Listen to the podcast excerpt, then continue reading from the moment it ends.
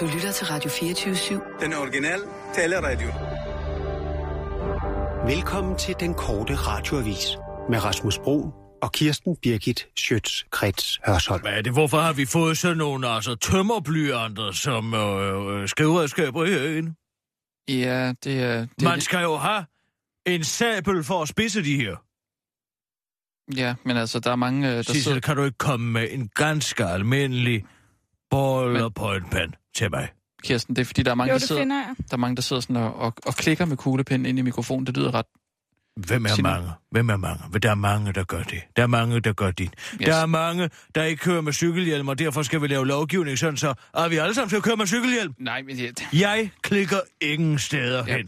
Derfor vil jeg gerne have lov til at bruge min kuglepind. Ja, tak skal du have. Det er også noget med, at blyanter er lidt billigere at købe ind i sådan et stort parti.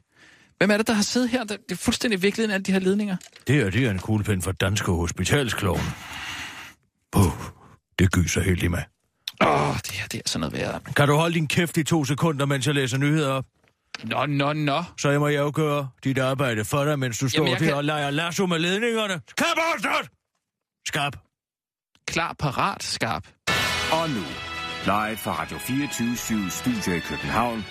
Her er Den Korte Radioavis med Kirsten Birgit Schiøtz Kretz Hørsholm. Alle venter i spænding. Det er ikke sjovt at være offentlig ansat i disse dage, hvis man er bosiddende i København. Det er nemlig i dag, at statsminister Lars Løkke Rasmussen sammen med finansminister Claus Hjort Wetter, erhvervsminister Troels Lund Poulsen og den hårdt prøvede skatteminister Carsten Lauritsen fortæller resultatet i de store provinsarbejdspladslotteri. Og det er en begivenhed, der er så nøje tilrettelagt, at man i de berørte situationer præcist samtidig med offentliggørelsen i Skatteministeriet og Statsministeriet informerer de berørte medarbejdere, om de hører til i København, at de hører til de københavnere, der skal pakke rejsekufferten og indstille sig på at rykke til provinsen. Den Korte Radioavis har talt med en af de offentlige ansatte, som muligvis skal indstille sig på luftforandring. Jeg er vildt spændt, det må jeg sige, men mand og jeg er begge offentlige ansatte i hver vores styrelse, og vi mangler stadig at betale af på vores afdragsfri lån i huset, ja. Og så er begge vores børn blevet rigtig glade for den skole, de går på, så det er da sindssygt spændende, om det lige bliver os, der skal ud og rejse, udtaler den offentlige ansatte til Den Korte Radioavis.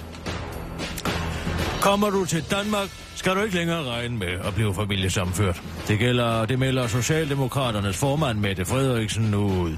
Den nye Helle Thorning var ellers blevet beskyldt for at gemme sig i sine første måneder som nyvalgt formand, men nu stikker hun altså hovedet frem med meldingen om, at også hun ønsker at stramme reglerne for familiesammenføring i Danmark.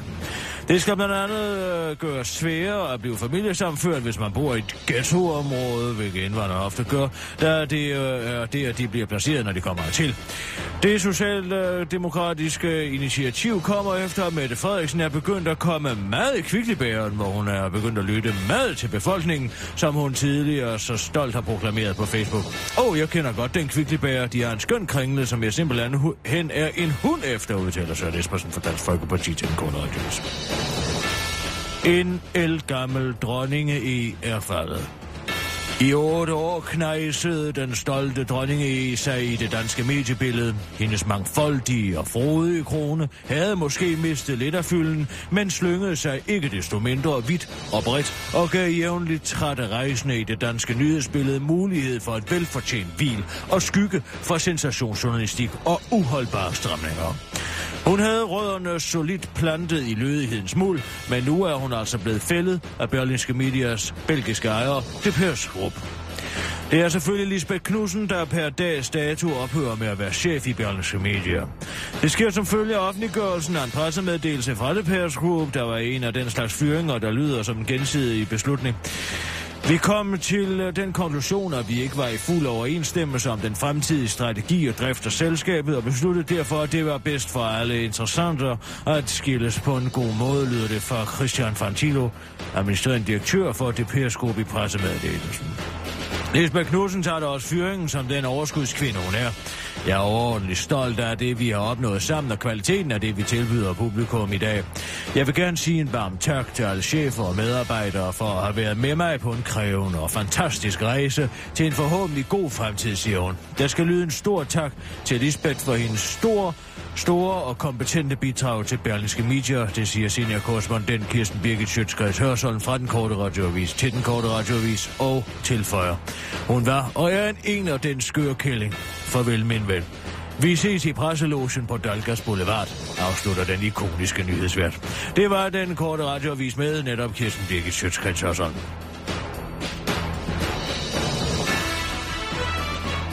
Der er breaking news. Hvad der nu var breaking news? Det er, de har fundet de der styrelser, der skal rykkes til Boligsen. Ja, må jeg komme med dem. Altså, det drejer sig om 3.900 arbejdspladser. 3.900 arbejdspladser. Og det er Udlændingestyrelsen, Arbejdsskadestyrelsen, Søfartsstyrelsen... Stop. Udlændingestyrelsen. Ja. Arbejdsskadestyrelsen. Udlændingestyrelsen. Og Arbejdsskadestyrelsen, det var dem med det der gode IT-system. Og Søfartsstyrelsen. Hvor skal de rykkes hen? Det er bare ud til provinsen. Jamen, det må da vide, hvor de skal hen. Jamen, det bliver fordelt i 35 forskellige kommuner, tror jeg. 25 måske, var det. Hvordan? Altså, 3 styrelser, Søfartsstyrelsen? Nej, 4... Udlændingsstyrelsen, ja, Arbejdsskadestyrelsen, ja, Søfartsstyrelsen, ja, og Statens Administration. Statens Administration, ja. Og hvor skal de hen? De skal ud rundt omkring i landet. Er der ikke noget? Er det jo ikke en nyhed? Der er blandt de institutioner, jo, det er en nyhed, at det er de her styrelser. Det er nyt. Søfarts og stats... Hvad var det, du sagde det sidste? Statens Administration. Statens Administration, ja tak. Statens... administration. Troels Lund Poulsen, der han ligner næsten Austin Powers, synes jeg. Nå. Breaking news fra Den Korte Radioavis. Her er Kirsten Birgit Schiøtz Kretz Hørsholm med sidste nyt. Er du offentlig ansat, og arbejder du i Udlændingestyrelsen, Arbejdsskadestyrelsen, Søfartsstyrelsen eller Statens Administration, så kan du måske se frem til at være en af de 3900 medarbejdere, der nu skal ud og fordele på 38 byer i 25 kommuner. God vind herfra, skal der lyde fra Den Korte Radioavis. Det var Den Korte Radioavis med Kirsten Birgit Schiøtz Kretz Hørsholm.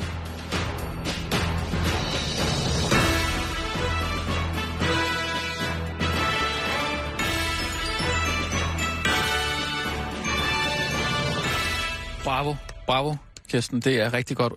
Nej, hvad nu det? Nå, nu kommer der kage. Nej, må jeg lige have lov til at se. Tillykke. 7.135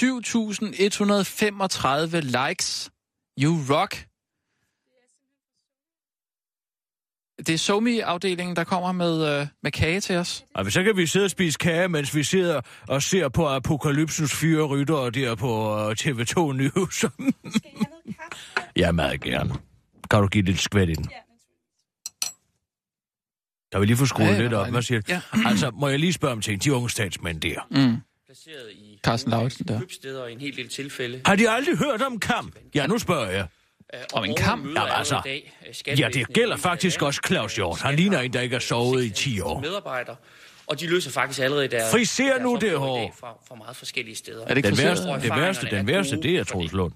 Man kan nogle gange få det indtryk, at man ikke kan løse opgaver på tilfredsstillende vis i den statslige administration, hvis man bevæger sig vest for Valby Bakke. Og der må jeg sige, at på Skatteministeriets område, der har det vist sig, at det ikke forholder sig sådan. Og jeg kan give et helt konkret eksempel.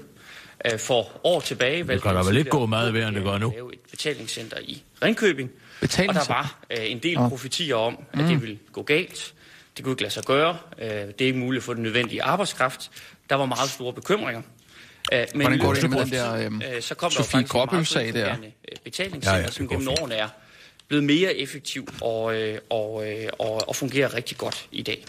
Og erfaringerne fra det betalingscenter, de viser, at... Nej, det var sagtens skal lade sig gøre. Det ved jeg jo mere. Men det var da lidt ubehageligt med Sofie Grøbbe der. Hvad tænker du på politianmeldelsen? Har hun politianmeldt, eller hvad? Ja, god fanden af, så. Nå, for søren der. Nå, det var da ikke rart. Nej, det tager jeg stiv af. Det er ikke første gang. Men altså, jeg klarede det faktisk meget godt. Der kom 2% ud til mig i går. Nej. Jo. Altså, det ude på privaten, du. Ja, det er politiet, vil du være venlig at lukke op. Nå. Ja. Og så, det vil jeg da gerne have, betjent. Kom indenfor. Vil de indenfor i dit hus, eller hvad? Ja, og de ville indenfor i mit hus, det sagde dem. Det var så okay. Ja. Skulle se dem, da de så min Mohammed-teglingskalender. Ups! Der blev de helt perplekse, men det udnyttede jeg faktisk meget godt. Okay. Jeg vidste, hvordan. Den ene var farvet. Altså, den ene var mørk, den ene var andre type. Nå. Så han blev lidt stødt, eller hvad? Ja, givetvis. Men det er jo også der, hvor de hænger der. De hænger der for at støde folk? Ja, det gør de. Det var da en mærkelig måde at byde folk velkommen på. Nej, det er det. Altså, hvis du tænker på... Altså, jeg ved godt, du kan læse, men Kurt Strand har skrevet en interviewbog, som er lidt dårligere end min. Men altså, han har... en pointe, og det er, at når man laver et interview med nogen, så skal man pludselig hæve en dark horse frem. Altså, du skal få dem til at vakle. Altså, ligesom når du står de gamle gladiatorkampe i Papua Ny Guinea, altså ikke sammen, hvor du står ude på en træstamme, hups, og lige og giver en slag i nyrerne, så de altså mister balancen. Ja, ligesom Robinson-ekspeditionen. Robinson-ekspeditionen, hvor de... Jamen, det ved jeg ikke noget om, men altså, hvor med alting her... Det er en glimrende taktik til at få folk til at miste fodfæstet. Men du skal jo ikke interviewe gæster, der kommer hjem til dig og går ud fra. Nej, det skal jeg ikke. Jeg skal ikke interviewe dem som sådan. Men jeg skal jo alligevel finde ud af, hvad de er for nogen, ikke? Jo. Og når de har set dem en gang, så bliver de jo ikke på den måde mere. Så inviterer jeg dem jo bare igen. Men hvad så? Altså, hvad, skulle du med på stationen så, eller hvad? Nej, de ville jo bare se min bil. Ja. De sagde, at de havde hørt, at der var en skade på min bil. Ja, det var der jo også.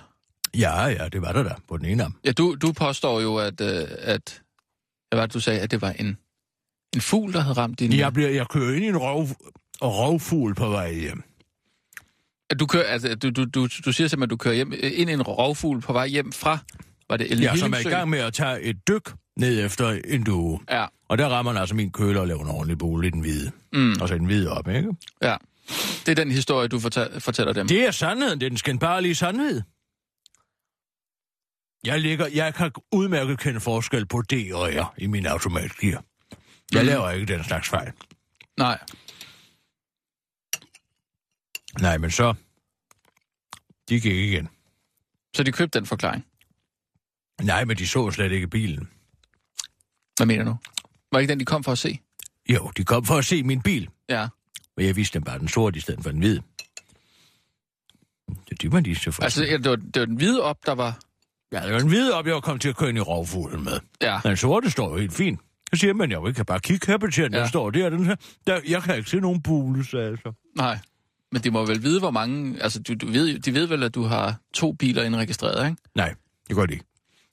Du har jo både den hvide og den sorte. Ja, men det er kun en indregistreret. Jeg skal ikke betale registreringsafgift for dem begge to, hvis man har 2. Ja, det stort set en biler. Ja, det skal man teknisk set. Jeg skifter bare pladerne over, når jeg bruger den ene eller anden. Så du har kun indregistreret én bil? Ja, det har jeg da. Og skifter er du klar over, hvad det koster i indregistreringsafgift? Altså sådan en Opel der, som jeg har, den koster 120.000 kroner. 180%. Altså, det betaler du i registreringsafgift. Ja. Ikke sandt? Ja. Det er næsten 2/3 af bilens pris. Så kan du regne ud, hvad sådan en UP koster uden registreringsafgift. Den koster lige lidt over 42.000. Det er jo noget billigere, ikke? Så du kan ikke bare pille nummerplader i sådan der? Det kan jeg da. Lige en skruetrækker. Bups! Ind, og så lige klik den ind i systemet. Det bliver lidt svært, når man skal til at skrue dem af på, men det finder jeg nok en løsning på. Det er jeg sikker på. Men en lille dremmel eller andet, ikke? Og sådan en dremmelskruetrækker. Men hvad vil det simpelthen sige, at du klarer frisag i den her sag? Ja, de gik der i hvert fald.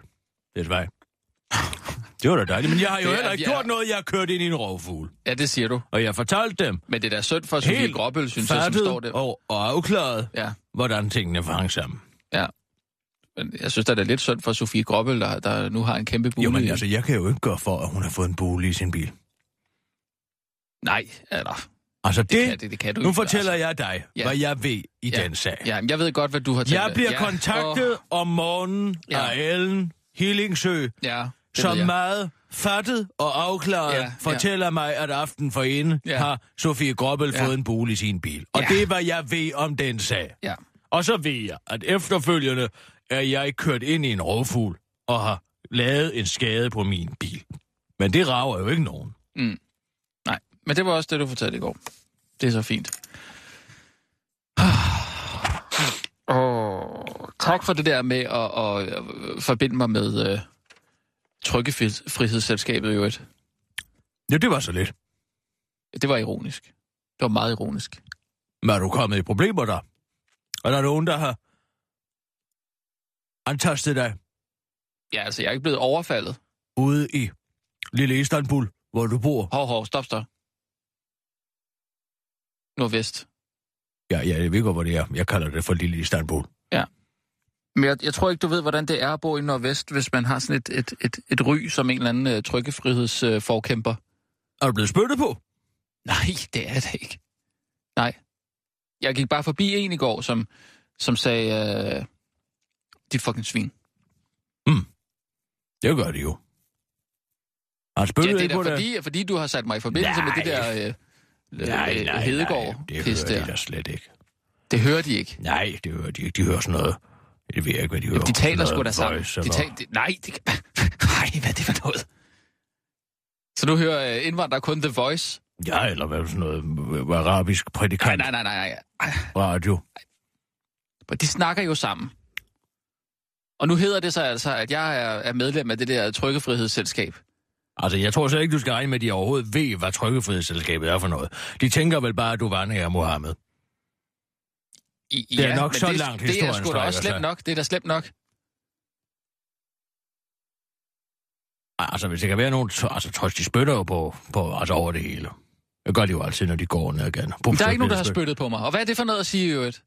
Jamen, det er da rigtigt. Det er ikke... Hvad er det for... Hvad? At de spytter. De hvem?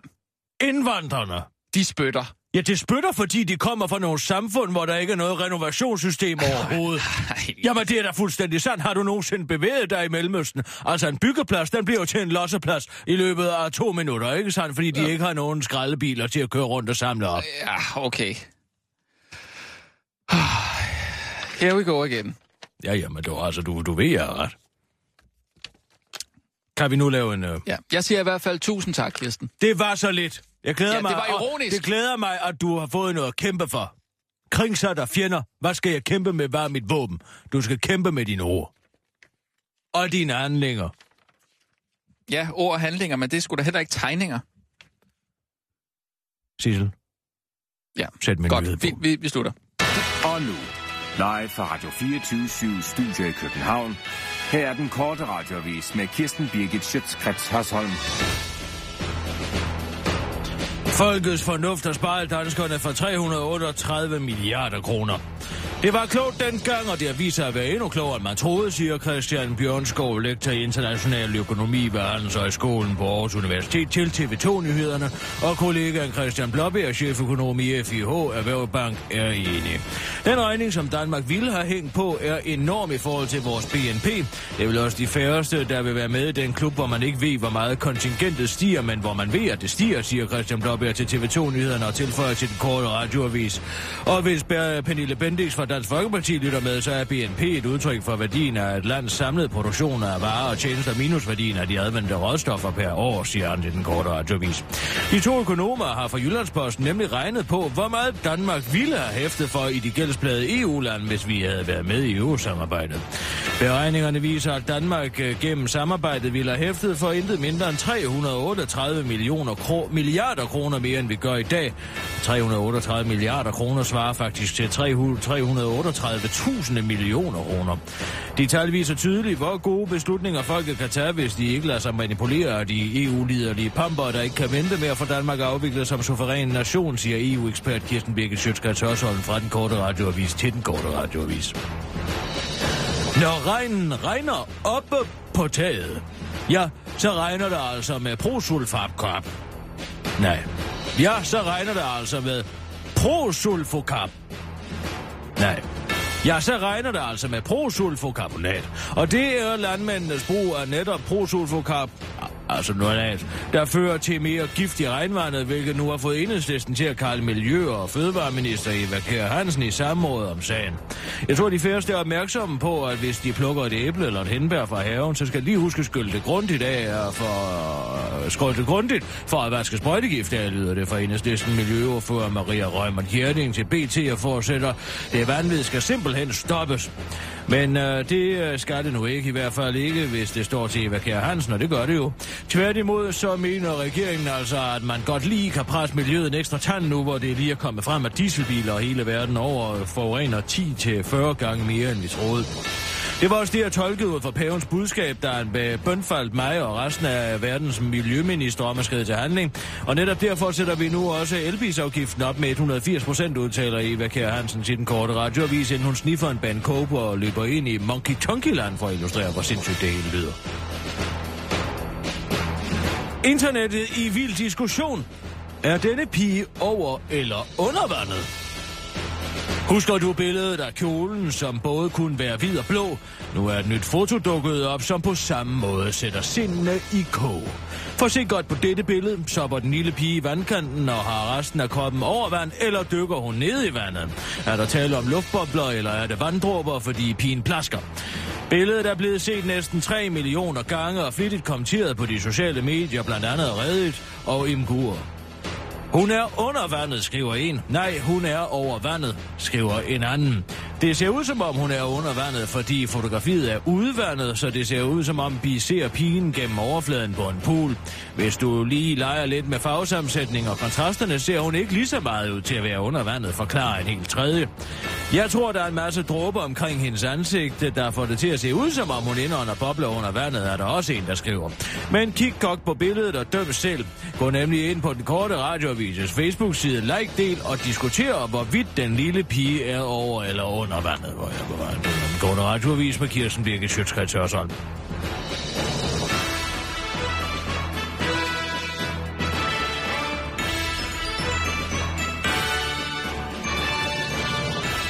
Skal vi nu med på den galerie ligegyldige Facebook-diskussioner? Har du set billedet? Nej, det er der ved Gud, jeg ikke har. Her. Prøv lige at se en gang. Det er altså ret sindssygt, det her. Prøv lige at kigge. Se lige. Er hun under eller over vandet? Det vil jeg gerne lige. Ja, hun er der naturligvis over vandet. Hvorfor siger du naturligvis? Ja, fordi hendes ene fod er jo dækket, og det, man kan se, er en bølge. Jo, men hvad så med de bobler der? Jamen, hvad så med den bølge, som dækker vins fod? Det er der jo fuldstændig... Altså, man skal da være debil for ikke at kunne se, at den pige er over vandet. Men det ligner da luftbobler. Ja, det er der plaskebær. Det er der plaskedråber. Jamen, det... Nej, nu må du holde op. Jeg gider ikke at diskutere det her. Jamen...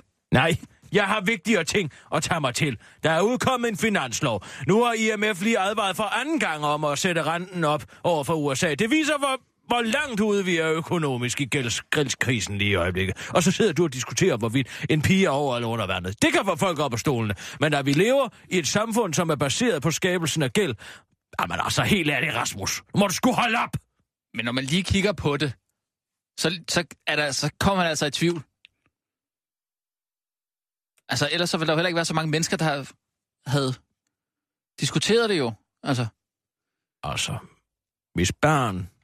er, hvor mange mennesker, der har diskuteret det, så var vi aldrig nogensinde kommet videre ud af starthullerne som civilisation. Nu må de begavede tage over og fortælle, hvad der er vigtigt her. Ja, og der er en, der skriver, håret er tørt, hun er over. Det er jo rigtigt nok, man kan jo se det på håret i hvert fald. Plus, at som en også rigtig nok skriver, altså hvis man, et barn i den alder vil jo altid holde sig for næsen, når hun er under vandet, ikke? Mig. Giv mig styrke. Gud, hvis du er... der er ikke nogen tvivl. Hun er over. Hun er over vandet. Det er hun. Giv mig styrke, den idioti. Jamen, så jeg kan komme igennem. Først var det en kjole. Ja, der er en, der giver det ret her. Det er plask, de der dråber til højre. Nej, og håret er tørt. Stop. Kan du ikke godt være venlig? Stop. Du må stoppe nu. Nu må du stoppe.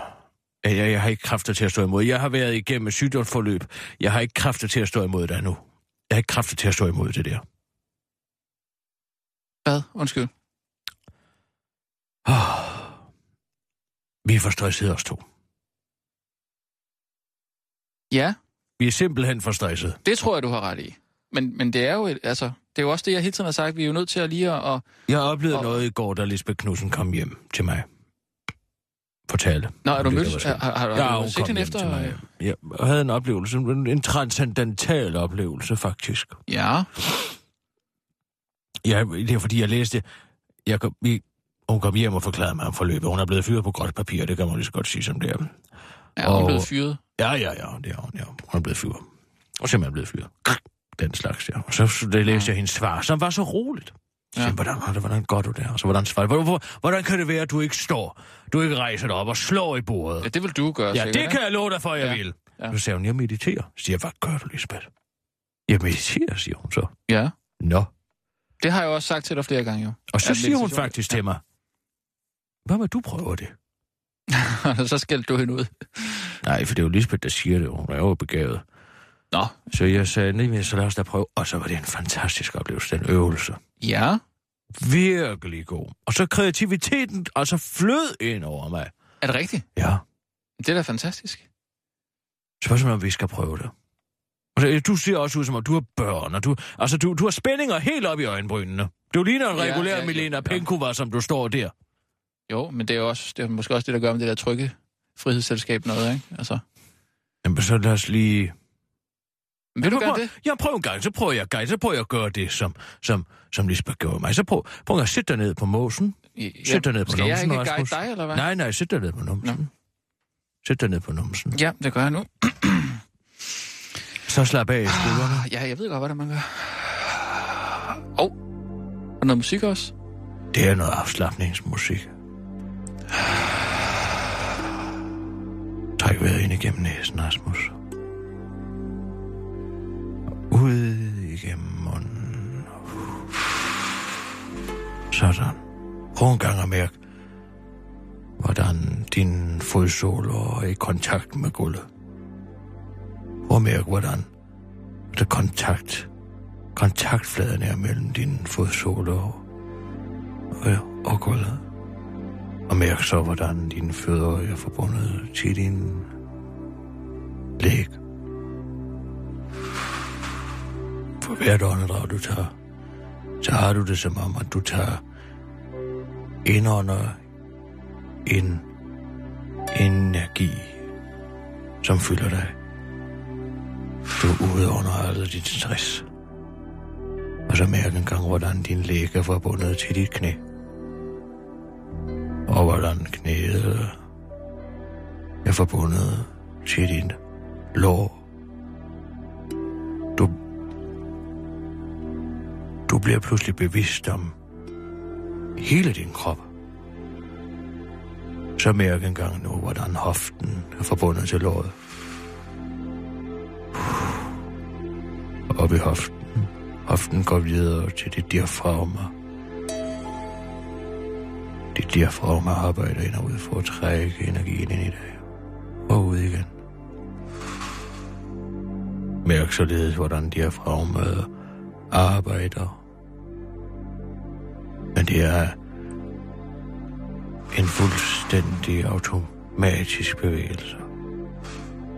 Nu går du længere op og mærker, hvordan de er formeret og forbundet til dine ribben. Og hvordan hjertet banker inde bag dine ribben. Og mærk, hvordan energien bliver fyldt op i dine lunger. Op igennem halsrøret, op igennem dine luftveje. Op igennem hver eneste vertebrae, op igennem nakken.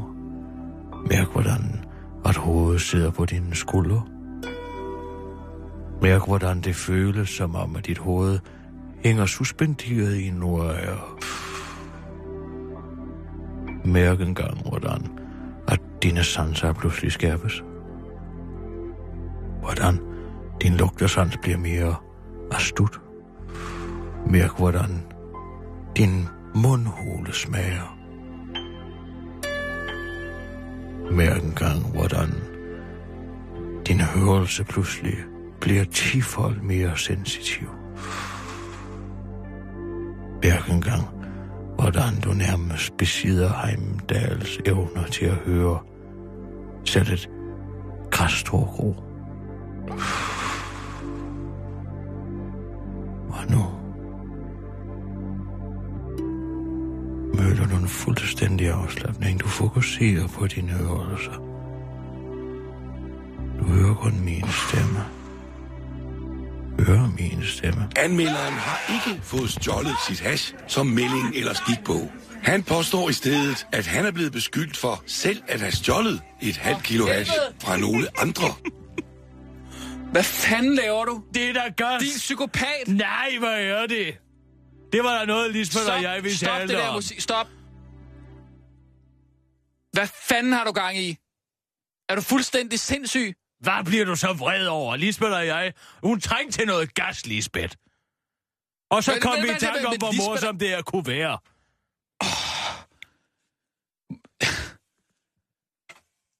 Jeg var faktisk rigtig afslappet der. Jamen, så var jeg da glad for det. Altså, lad dig være med at blive så vred på mig, helt ærlig. Tag nu lidt gas. Det er præcis ligesom muslimer, de kan heller ikke tage noget gas. For helvede. Jeg er simpelthen så ondt i nakken nu. For helvede. Du ved godt, jeg hader det der Niels Brink-pis.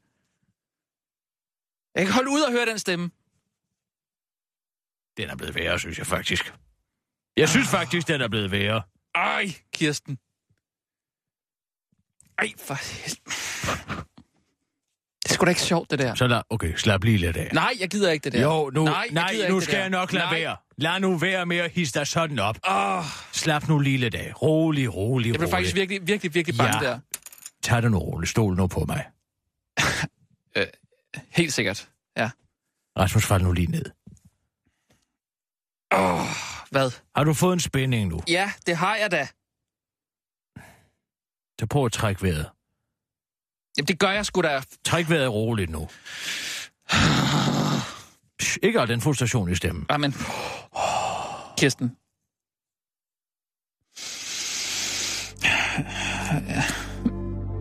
Ja. Nu er du et trygt sted.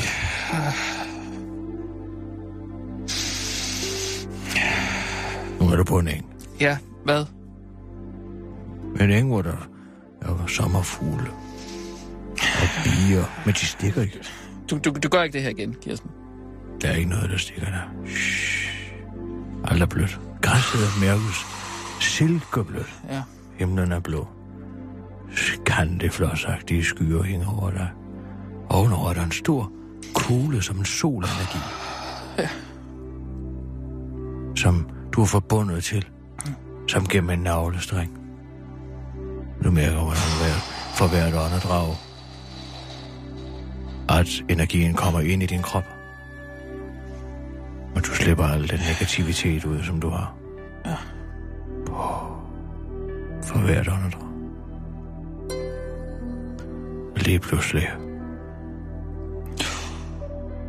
Så kommer der en mand hen til dig og inviterer dig ind i sin verden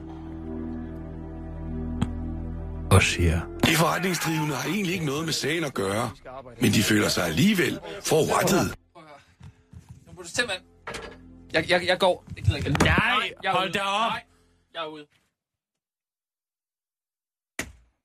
Altså, det er lige før, han er ved at være en muslimerne, Sissel. Giv mig en nyhed, Susanne, så det må jeg læse nogle nyheder op. Kan du ikke lige løbe ned og fange ham og sige, det er gas? Jo, hvad... Jeg kan ved det, han tager på vej. Og sig til ham, at han kan... Hvad kan han få? Han kan få lov til at låne min bil i næste uge, hvis den er færdig på værkstedet. Så kan han kaste Rødby og hente nogen. Sig til ham, at det må han godt. Ja, det gør jeg. Så giv skal mig jeg sætte dig i gang? Ja, sæt mig i gang. Klar, parat, skarp. Og nu... Live fra Radio 24/7 Studio i København. Her er Den Korte Radioavis med Kirsten Birgit Schiøtz Kretz Hørsholm. Lars Løkke smeder en spindoktor til at regere dem alle.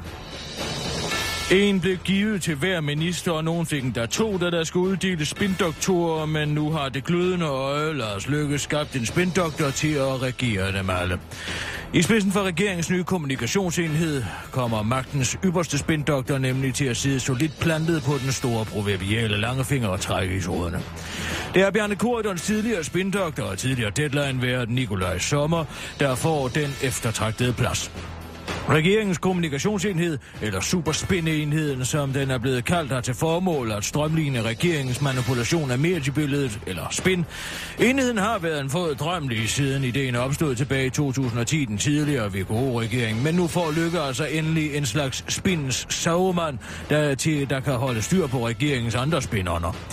Eller som Lars Løkke selv forklarer det, det er min ambition, at regeringen skal kommunikere åbent og tilgængeligt, og at der kommer en tættere dialog med offentligheden. Jeg er sikker på, at etableringen af regeringens nye kommunikationsenhed vil understøtte den ambition, siger Lars Løkke Rasmussen i en skriftlig udtalelse til Berlingske Nyhedsbureau og tilføjer til Den Korte Radioavis. Var det ikke sådan, jeg skulle sige, Nikolaj? Politikken går ind i vigtig kulturkamp. I forbindelse med 10-året for publiceringen af Jyllandspostens berømte Mohammed-tegninger har flere medier ønsket svar på Politikens chefredaktør Robert Bo Lidegaard 3000's rolle under Mohammed-krisen. Og flere kritikere finder det betænkeligt, at chefredaktør Seiborg ikke vil bringe Mohammed-tegningerne i Politikken, når han hårdnakket påstår, at ytringsfriheden ikke er truet. Bo Lidegaard 3000 selv har udtalt, at Mohammed-tegningerne er et udtryk for, citat, en holdning og for et initiativ, vi ikke ønsker at støtte. Og selvom Politikken gerne ville have bragt den, så havde de, citat, alligevel det være sikkerhedsmæssige årsager. Men nu går Seiborgen på Lidegaard 3000 og Politikken ind i en endnu vigtigere kulturkamp. Den kamp, der udspiller sig lige nu, er ikke bare en kamp på ord eller retten til at tegne en dum tegning. Det er en kamp, der berører os alle, der ikke bare tilhører den grå masse, i provinsen, udtaler Bo Lidegaard 3000 til Den Korte Radioavis og henviser til, at Politikken netop har kåret Københavns bedste burger. Det er en kulturkamp, som vi ugentligt dækker i Politikken og skriver spalte op og spalte ned om, og med den hast, som de nye burger joints skyder op med, så har vi en klokkeklar forpligtelse til at bakke op om alle de københavnske junkerfoodies, der lever i daglig frygt for ikke at få tilfredsstillet deres smagsløg på regelmæssig basis. Forklarer Bo Lidegaard 3000 til Den Korte Radioavis.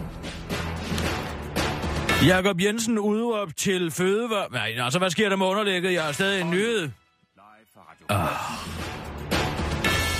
Jakob Jensen udråb til forsvarsminister i 9 minutter. Venstres finansordfører Jakob Jensen fik sig noget af en oplevelse i går, da han stod på Søren Gades kontor sammen med Jakob Ellemann-Jensen og fulgte slagets gang om posten som forsvarsminister. Venstres Jakob Jensen afslører nemlig...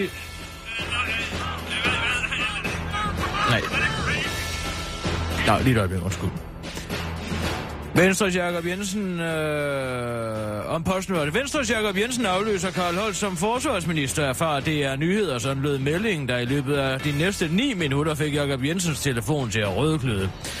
Jeg var noget overrasket, da jeg hørte nyheden. Jeg var på Søren Gades kontor sammen med Jakob Ellemann-Jensen og Søren Gade, hvor vi fulgte slaget om, hvem der skulle være den nye forsvarsminister. Både Jakob Ellemann og jeg vidste godt, at vi ikke skulle være ny forsvarsminister. Så når der kommer en hen til mig og siger, at det er udrettet mig til ny forsvarsminister, kommer det der noget bag på mig, forklarer Jakob Jensen til BT og mener generelt til mediernes besindighed. Jeg håber, at medierne lærer det her. Det er gået en kende for hurtigt, og det handler nærmest kun om at komme først. Og det går ud over kvaliteten, siger han. Hos DR Nyheder er man uforstående over for, hvordan fejlen kunne ske. Vi har jo skilt os af med Jacob Kohn, der leder for tidlig exit poll afgang, og så vi ved ikke, hvordan det skulle være sket. Der var heller ikke nogen, der sad og øvede sig i at bruge vores breaking-system, som sidste vi kom til at melde, at valget var udskrevet ved en fejl, siger nyhedsdirektør Ulrik Hågerup, der er ved at springe sig faglig lykke.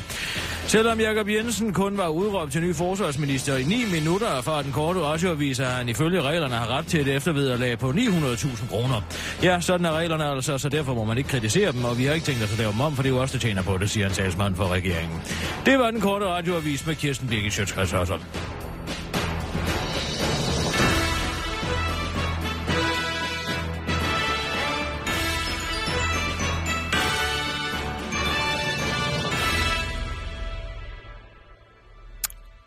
En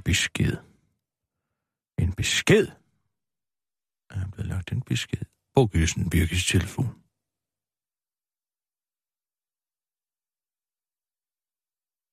Velkommen til din telefonsvarer. Antallet af nye beskeder er 2. Beskeden blev modtaget i dag klokken 12. Hej Kirsten Birgit, det er Thomas Bug Andersen. Det er et par uger siden, du har haft ringet. Jeg har haft rimelig travlt siden da med både den ene og den anden udsendelse, så beklager det ikke før nu, men jeg ringer også for at sige tillykke med priserne, årets radioprogram, årets nyskabelse inden for radio, og så årets satireprogram. Den undrer jeg mig lidt over. Jeg ser det ikke ligefrem som satire, Den Korte Radioavis. Men altså, jeg troede nærmest, det var sådan en DR-nyheder af far-agtig ting. Men tillykke med det hele i hvert fald. Jeg har en lille overraskelse til dig i kølvandet på det, så hvis du sender mig din e-mailadresse, så kan jeg... Så har jeg som sagt en lille ting til dig. Men det er torsdag, så jeg skal ind og have gennemsyn på aftenens detektorudsendelse og så videre. Og så må vi se, om vi kan finde på et tidspunkt, hvor vi kan tale sammen og måske ligefrem ses. Men indtil da, vi snakkes ved, og god arbejdsløst. Hej. Altså. Sissel, ring lige op til Thomas. Goddag, Thomas. Jeg forstod godt den med... Den forstod jeg godt. Jeg forstod godt den med DR-far, og det var jo i henhold til... Altså det med skatte... Eller forsvarsministeren. Jeg håber ikke, du er til eftersyn. Jeg håber ikke, jeg forstyrrer med det eftersyn på det. Hallo, goddag, det Kirsten. Ja, hallo, det er Kirsten Birgit. Kirsten Birgit, goddag. Nej. Hallo, det er Kirsten Birgit. Jeg går eftermiddag. God eftermiddag, Thomas Buch. Det er Kirsten Birgit. Hyggeligt at tale med her. Og det er den præcis. Du har ringet til Thomas Buch Andersen. Du er velkommen til at lægge en besked efter klartonen, eller sende en sms, så vender jeg tilbage så hurtigt jeg kan. Ja, goddag, Thomas Buch Andersen. Kirsten Birgit her. Eller, hallo, det er Kirsten Birgit. Jeg kunne desværre ikke tage telefonen, da jeg var midt i en udsendelse. Men det kender du. Men du er også sådan en travl her som dig. Kender jo alt til det at være travl. Eller, nej, sig noget vrøvl. Altså, ja, selvfølgelig, altså, det er jo et stressende arbejde. Med udmærket vittighed. Som du sagde, altså i den besked, du har lagt til mig, som er årsagen til at resonere, opkaldet nu, altså det her med, at det er nyheder af far, det altså i henhold til udnævnelsen af Jakob Jensen som... mere, altså som... forsvarsminister, ja! Og det, jeg forstod den godt. Det var rigtig sjovt. Men altså med hensyn til dit spørgsmål om satire, så nej, det er jo ikke satire. Nej, det er jo nyheder, men altså, jeg laver jo det her magasin helt hen i vejret, som jo har mit blik på, altså tilbageblik på ugens begivenheder, måske også dagens begivenheder, og med en satirisk glimt i øjet, så det er derfor, jeg har fået... man kan sige, at jeg er førende på mange områder. Hvis det var noget, I skulle have lyst til at tage under lupen i detektor, så skal I være velkommen til at gøre det her. Der tror jeg, I vil finde, at det er berettiget, og det har fået de priser. Nej, men det var, som sagt, bare, det var en vittighed. Jeg glæder mig meget til at se, hvad dine overraskelser der var. Hvad var det nu? Du skulle have min e-mails, og der er altså det... Nu skriv til mig på den korte radioavis, og så radio247.dk. Og der er det altså her, hvor du skal lige holde tungen lige i munden, fordi altså i radio 24/7... Tiden er slut. Meddelelsen er modtaget. Vil du markere meddelelsen som vigtig? Tast 2. For at slette din besked... Tast 2, Sissel, og række op igen. Besked. Tast 3. Au! Meddelelsen er markeret vigtig. Ring lige igen. Så ved jeg jo ikke, om man har hørt beskeden, altså. Hvad hvis han tager den nu?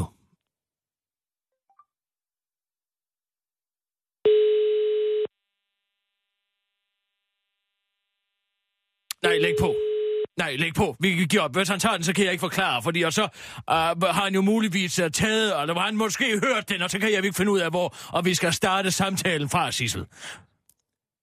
Altså, jeg tror da godt, han arbejder jo på en graver, som graverjournalistik, så må ikke, han kan finde ud af, altså taltjekker og sådan noget, og man kan finde ud af, hvordan det er 2-4 med tal og 7 med bogstaver. Jo.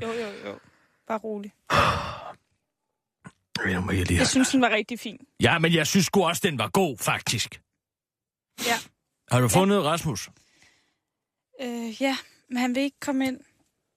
Nå, jamen så kan han sgu blive væk. Jeg laver en nyhedsudsendelse til. Han vil gerne have en undskyldning. Og så sidder han og taler i dit øre nu. Ja. Hvad siger hun? Det er pattet, det der! Hun spørger, om du kommunikerer gennem mig.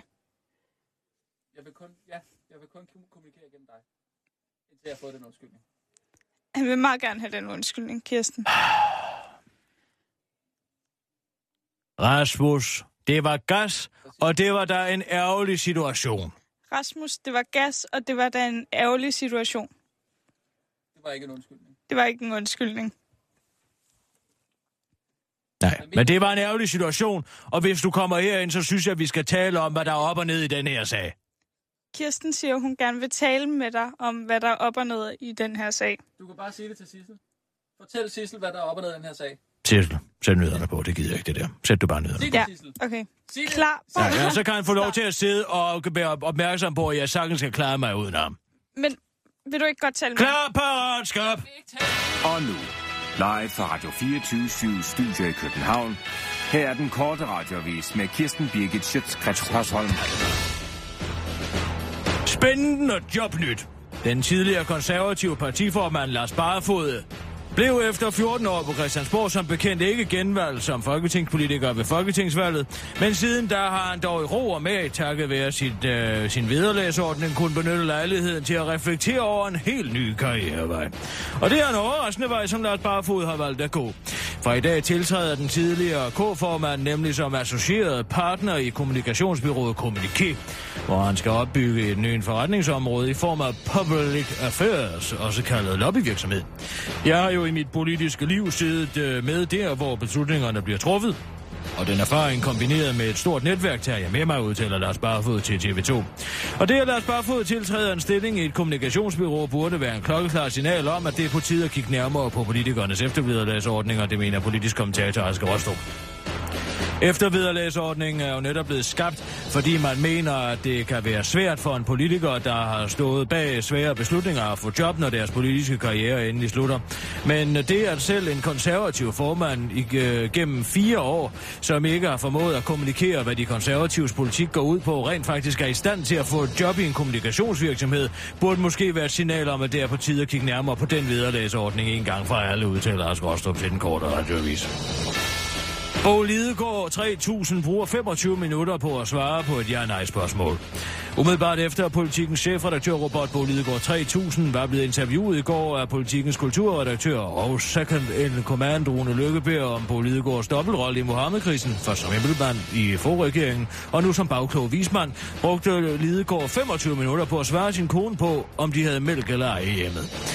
Bo Lidegaards kone stod i Irma ved mælkekøleren og kom i tvivl om, hvorvidt de havde mælk i køleskabet hjemme, og derfor ringede hun til sin mand, men det skulle hun aldrig have gjort. Jeg vidste ikke, at han lige var blevet interviewet af Rune, og derfor stadigvæk var i debatmode, siger Bo Lidegaards 3000's kone til Den Korte Radioavis. Hun forklarer, at debatmode er den kærlige betegnelse for Bo Lidegaards retoriske forsvarsmekanisme, der er en metode, hvor Bo Lidegaard 3000 under påskud af at ville nuancere sit svar, aldrig rigtig svare på spørgsmålet. Jeg spurgte, om vi manglede mælk, hvortil han svarede, at mælk gjorde mange ting, og at der jo for eksempel både er minimælk, letmælk, sødmælk, for ikke at slet ikke at tale om, hvorvidt det er jerseymælk eller økologisk mælk, forklarer Bo Lidegaard 3000. Kone, der svarede, at det var økologisk sødmælk, hun mente. Så svarede han, at sødme jo var en relativ størrelse, og at hvad der er sødt for os jo ikke er det for andre. Og så spurgte han, om jeg definerede sødmælk ud fra fedtprocent eller graden af laktose i mælken, for det var jo vigtige parametre i forhold til at svare på spørgsmålet, siger Bo Lidegaards 3000's trætte hustru, der efter 20 minutters retorikrakropatik mistede tålmodigheden og sagde, at hun bare ville vide, hvorvidt de fucking manglede mælk i køleskabet. Så sagde han, at han havde kigget i morges, før han tog på arbejde som Politikens chefredaktør Robert, men han ikke ønskede at udtale sig om det, han havde været vidne til, men hvis hun spurgte ham lige nu, ville han svare, at de i hvert fald manglede hakket oksekød. Bo Lidegaard 3000 siger til Den Korte Radioavis, at han er ked af optrinet, og hvis det havde været i dag, havde han handlet anderledes, men han vil ikke indrømme, at han overhovedet har talt med sin kone om mælk. Jeg vil kalde det en nærliggende antagelse, siger Bo Lidegaard til Den Korte Radioavis. Og så er der godt til overvægtige mænd. Det kan nok ikke komme som en overraskelse for nogen, at udseende spiller en rolle, når det kommer til, hvor heldige vi er med det modsatte køn. Men nu har en gruppe psykologer fundet den videnskabelige sammenhæng mellem din kropslige mål og antallet af sexpartnere. Og der er nogle overraskelser imellem, det skriver The Independent. Det er mænd i kategorien fra Middle Body Mass Index, altså BMI, og til mænd, som... Nej, hvad står der her? Det er mænd i kategorien middel Body Mass Index, altså BMI, og til mænd, som teknisk set er overvægtige, altså for høj BMI, som har haft flest sexpartnere. Men det betyder desværre ikke, at man bare kan spise tyk og fed junk food og være heldig med damerne. Selv i det første omgang kan det være overraskende, at flest overvægtige mænd er jo flest sexpartnere. Der er det vigtigt at bemærke, at den medicinske klassificering af overvægt ikke nødvendigvis stemmer overens med sociale opfattelser af overvægt. Men der optræder noget større, mere magtfulde og mere atletiske og generelt flere seksuelle oplevelser end andre mænd, forklarer professor David Frederick fra Chapman University, som lavede undersøgelsen. En undersøgelse med 60.058 heteroseksuelle mænd og kvinder har de sammenlignet, hvor mange forskellige sexpartnere deltagerne havde haft gennem livet i forhold til, hvordan deres krop er skruet sammen. Og det er ifølge undersøgelsen, det kan ifølge undersøgelsen også betale sig at have lidt højde, hvis man vil lokke dem mod en af det modsatte køn med i sengen. Undersøgelsen viser nemlig, at mænd med fra gennemsnitshøjden og til ekstremt høj har haft mellem 1 og 3 flere sexpartnere i gennemsnit, end mænd er lavere end gennemsnittet. Så nu er der altså bare om at finde skoene med de tykke såler frem, når du skal i byen, men husk også en stribetrøje, hvis du ikke har så meget til gården og til gaden. God jagt. Det var Den Korte Radioavis med Kirsten Birgit Schiøtz Kretz Hørsholm.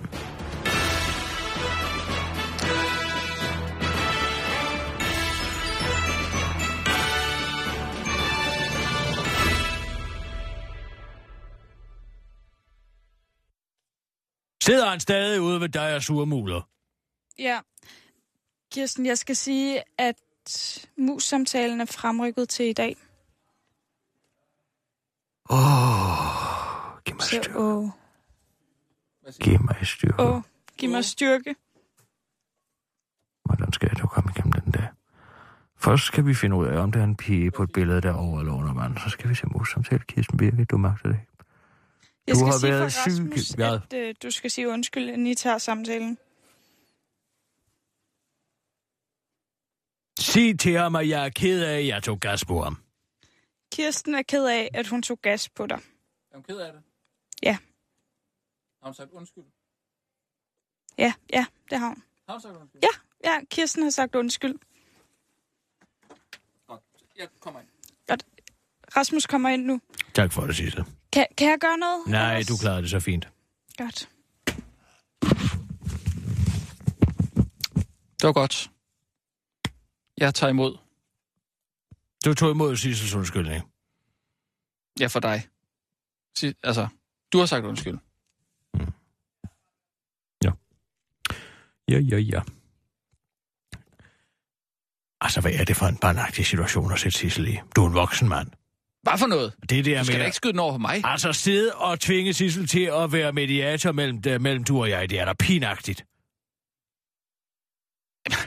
Hvad er det? Altså, er det børnehaven, det her? Er det ikke dig, der lige har lavet en eller anden practical joke på mig, som et børnehavebarn? Altså, man skal kunne tåle lidt spøg og skæmt, ja, og lidt hårdt og spot. Det er lige præcis det her, der er tale om, når man snakker om, at der er mobning på arbejdspladserne. Nej, så skal det være sat i system. Det er da også sat i system. Det er da overhovedet ikke sat i system. Det er det da, for du spiller det der Niels Brinck-klip hele tiden. Og jeg kan ikke holde ud og høre den stemme. Du ved det godt. Nu spørger jeg dig lige ud. Ja. Er det fordi, du har været far for din far? Nej. Er det derfor, du ikke går ud og hører en stemme? Men, nej. Har du været en far for din far, Rasmus? Nej, det har jeg da ikke. Så kig nu på mig. Har du været en far for din far? Det er okay, Rasmus. Det har du været en far for din far? Det er okay. Det er ikke din skyld. Har du været en far for din far? Det er ikke din skyld, Rasmus. Det er ikke din skyld. Det er ikke din skyld. Har du været en far for din far? Nej. Har du været en far for din far, Rasmus? Nej. Det er ikke din skyld, Rasmus. Tak. Men det er det. Har du været en far for din far? Bryd nu sammen. Bryd sammen? Ja, det er det, der sker, når man siger, at det ikke er din skyld. Det er ikke din skyld, har du været en far for din far. Hvis man bare gentager det mange gange nok, så bryder du sammen. Er det for noget, det her? Har du været en far for din far? Nej! Jeg ved godt, hvad jeg skudt ved siden af på den, så. Det har vel alle sammen været på en eller anden, til en vis grad. Så du har været en far for din far? Til en vis grad. Jeg har ikke været nogen far for min far. Jens Birgit har var far nok. Jeg vil aldrig nogensinde have, at du spiller det der Niels Brinch igen. Er du med på det? Jeg synes, det er uhyggeligt. Jamen, det synes jeg da også, lille Rasmus. Du dokker mig en fælde. Hvor man skal se ondskaben i verden i øjnene. Nej, jeg vil da ikke se Niels Brinch i øjnene. Du skal kigge direkte ind i hans store gule øjne. Det har jeg ikke lyst til. Men vi skal til mus. Mm. Ja. Og du kan godt, du ikke tage det alene? Godt, nej, det er dig, det handler om. Og du kan godt hvad siger du mig, det handler om? Ja, det er dig, det handler om. Hvorfor handler det om mig? Ja, fordi det er en mus. Medarbejder, udviklingssamtale, og der er noget, vi to skal udvikle. Ikke? Jeg vil gerne have, at du bare lytter. Nå, ja. Altså, hvis du synes, det er fint. Jeg har også en aftale nu.